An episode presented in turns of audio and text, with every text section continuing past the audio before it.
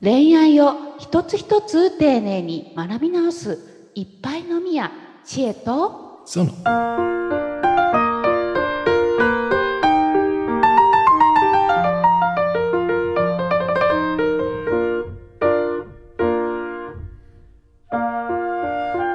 憤がたまるとはどういうことか。うっぷんちょっと今日私オープニングの滑舌ずっと悪かったので、はい。2回言ったんですけど、ぷんって言葉も久しぶりに聞いたし喋ったな。うっぷんね。うっぷんう何がたまってるのかっていう。ね、っぷんか。うん。今回はちょっと夫婦喧嘩とかね、カップル間の喧嘩とか、うん。まあ、あのデート相手にたまった鬱憤とはいか、そういう話ですね。はい この何がたまっとるのかというのを今回は掘り下げていこうと思います。はい。さて恋愛を一つ一つ丁寧に学び直すいっぱいの宮知恵と。この番組は恋愛にまつわるあれやこれやのお悩みや雑学をコラムニストの知恵と。グッドバイブス伝道者の倉園がわちゃわちゃと話していく。恋愛に悩める人たちのためのポッドキャスト番組です。知恵とその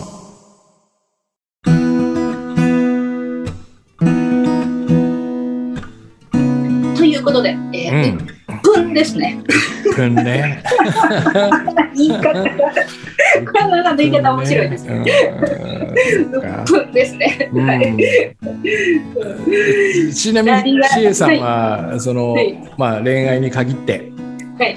えー今までどんな鬱憤がたまったことがありますか？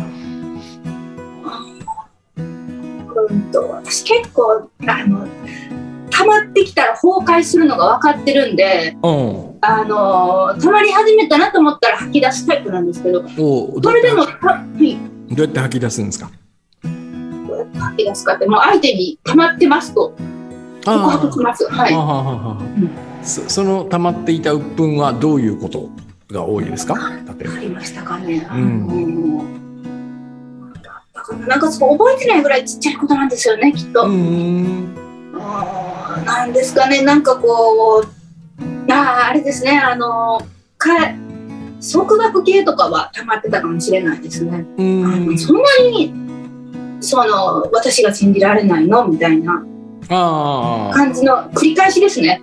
で、そんなことはないけど？っていう繰り返しうを、ん。でも大喧嘩になりそうになって、シュッと私が聞くので、いつも。そしてまたこうわーっと束縛があって、でそんなに私が信じられないのって言って大喧嘩になりそうになって私引っ越してそれが繰り返されてたまったっていう経う験があります。ーん。なるほどね。うん。うーんこれはありますかうっくん。たまったこと。うーんうんなんかあの仕事とかではあるかもしれないかな。うん。うん。なんか進め方とか方針とかねコンセプトにズレがあって。それでなんだろうな。まあいろんな理由でギャランティーがいいからとかね。あとはまあそこしかその当面仕事がないからとかいう理由で、えーそこに目をつぶって続けていたら、えーある日、えーそれのなんか大きな事件が起こり 溜まっていたものが爆発して終わるみたいなね。そういうのはあったかもしれない。恋愛はあんまないですかね。どちらかっていうと仕事の方が多いかなって感じ。バンドとかの時はいっぱいありましたね。あバンドはやっぱり音楽性の違いとかがやっぱり如実に現れるんでね、えーでも例えばそのあるど例えばベーシストみたいな人を入れたくて、えー参考の例のような感じで頼ん。で入ったん。だね。ただ一緒にやってみたら結構路線が違う、うん。でも僕僕のあれやこれやアレンジを変えたがるみたいな。でもそのベーシストが欲しくてね入ってくれって頼んでるからしばらくは分かった。じゃあそっちでいいよっつって言うことを聞くんだけど、うん、いつか必ず爆発するんですよ。うん目を目をつぶるとたまるんですね。そうですね。だから、えっと、なんつったらいいのかな。うん、やっぱりね、なんかね、そこにそのその話をはっきりさせない方がいいだろうっていう変なメリットを感じちゃうんですね。うん、例えば、まあ、単純に言えばもうその話するの面倒くさいとかねその話にもう今エネルギーとか使いたくないとかね。ででだからじゃあどうだろう。自分の矛は収まるかなってこう心に聞いたら大丈夫じゃない？そこで我慢できるよとかって言うんですよ。うん、ででも、えー、終わってみると。もう30分後ぐらいからちょっとムラムラし始めて、うん、はっきりさせてよかったかなとか、ね、うん、なんかあのなんかの多分損得感情僕が言ったバンドの話みたいな損得感情だとか失いたくない何かとか、そういうなんかここは引いといた方がいいかなみたいな何かがあるんでしょうね。うん、なんかもなななんつうんですかねこのももやもや感がたまるみたいなことなんですかね。うん、だからそのえっとね間違っちゃってるんですよ自分で。ここは言わないで引いた方が自分のためになると思ってそちらを選んでるんですよ。あ間違っちゃってる。間違ってるんですよ。本当はそこははっきりしっかりとそこで話し合うことが自分にとっては一番あの、いい選択なはずなんだけど、えっと、そうじゃない理由をいっぱい作り出して、えー、これこれこうだから今はこれ掘らない方がいいよとかね。ここは引いとく引くに越したことはないよとかね。いうふうに自分を納得させちゃってるんですね。別の理由でね。うん、でも本当の自分はそこをはっきりさせたいかったんですよきっと。うん、それが繰り返されていくうちに、えっと、もうその止められなくなってしまってこの本当の気持ちの方がねそれで爆発するっていう感じじゃないですかね。なんかあれですねその鬱憤が溜まった感じがしなければあの、うん、別に放置したことが、ね、結果的に正解ってなる時もあるし放置というかまあ、その受け流したことがというか、うん、その、うん、まあなんかこの言葉合ってるか分かんないですけどその臭いものに蓋をしたみたいなその行動が、うん、よく出る時もあれば悪く出る時も。まあ、臭いものに蓋をしたらちょっと言葉的に違いますね、まあ、その受け流したみたいな、はいはいはい、それが正解の時もあれば、うん、そうじゃない時もあるのかなってお話聞きながら思ってた時に、うん、その鬱憤がもう溜まってる時点で、うん、それは間違ってるってことですよね。そうですそうですそうです間違い続けてるんですよ選択を。鬱憤ですもんねだって溜まってるものが。ででもこれねその自分の意見を押し通すかそれとも引くかの2択だけじゃないんですね。はい、僕は大大切なんですよ。それで言うとねじゃあ鬱憤ためないためには全部自分の主張を通していかなきゃいけないのかって話になるじゃないですか。うん、ちょちょっとねここからはあのー、あまり一般的ではない話になってしまうんだけど、はい、えっと、もう一つの選択肢があると僕は思ってるんですね。はい、自分の主張を通す、えっと、ここはまあいいやと言ってちょっと妥協しながら引くの第 3, 3番目はね、えっと、引く引くからもうこのことは一切こだわらないっていう選択なんですよ。あうん、自分に自分がその選択をするってことですね。そうです。まあ簡単に言うといいよって許すってことですね。うん、これができたらう鬱憤はたまらない。うん。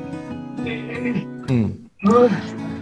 どうしてもやっぱりその行くことがそれほどいい選択じゃないこともあるありますよねやっぱりね。うん、うん、でもじゃあ引くんだと。引くと決めたんだったらそれに心底納得して引くってことですね。いいよ。分かった、うん、特に恋愛関係の場合はこれは大事なのかな。僕のさっきの仕事の話だとちょっとまたちょっと違う話が出てきそうなんだけど恋愛に関してはこれでいける気がします。うん、束縛する。束縛する。千恵さんがその時束縛されたくないなと思うんだったらもうはっきりさせるしかない。やめてほしいと。でもまあいいかと。束縛させてやろうと。いう選択もあるってことですね、えー、あそうそうそうそう。それが第3の選択ね。でこれこれがねなんか僕は結構、えー大事なんじゃないかなって思ってるんですよ。一緒に暮らしたりね。長くいる上でね。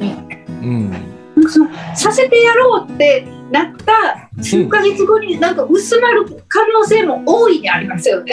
それがねあるんですよ。面白いことにあるんですよ。うん。あの倉園さんとあのもう一人あのやっちゃんと話してた3人で話してた時にその話になったの覚えてらっしゃいますそうですね。うん。ねなんかそのやっちゃんって私のそのエステティシャンの落語さんにご紹介して、でその時にあのまさに似たようなことをおっしゃっててやっちゃんがあの旦那ななんて言ってたんでしたっけ？旦那をそやっちゃんが束縛はしてなかったけれどもなんか言ってたんですよね嫉妬です。嫉妬。えっとそうだそうだ、はい、奥さんが旦那さんに嫉妬してる。それを旦那さんがもっと嫉妬していいよって言ったっていうね。あそうですそうです、うんうん、そんな。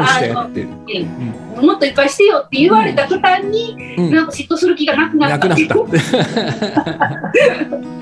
そういうことそういうこと。うんうん、面白いですよね。そうそうですね。うん。なんかどっちにしたってねやっぱりその僕の鬱憤さっきの鬱憤話は全部自分の正しさと自分のこだわりなんですね。うん、ででもまあそれが大事なこともある。それを通さなきゃいけないこともある。でもあのー、2人の関係にって考えるとね必ずしもそうじゃないかなって感じがします。いやーこの話めっちゃ深掘りしたいですね。これねポッドキャストで話すめっちゃ シリーズものにするような話でもなく、うん。そのがっつり深くある程度の時間とって話すようなことだと思うんですよね。うんこれなのであのーあれですよあの講座の方ですごく深掘りしたいなって思いますね本当に。あそうですね。でポッドキャストでもその短時間で伝えられる部分があればですうんちゃんと伝わる形になるのであればしたいなって、なんか中途半端に話してもあんまり意味がないような気がしますね、この話本当に。いっぱい飲みや知恵とそう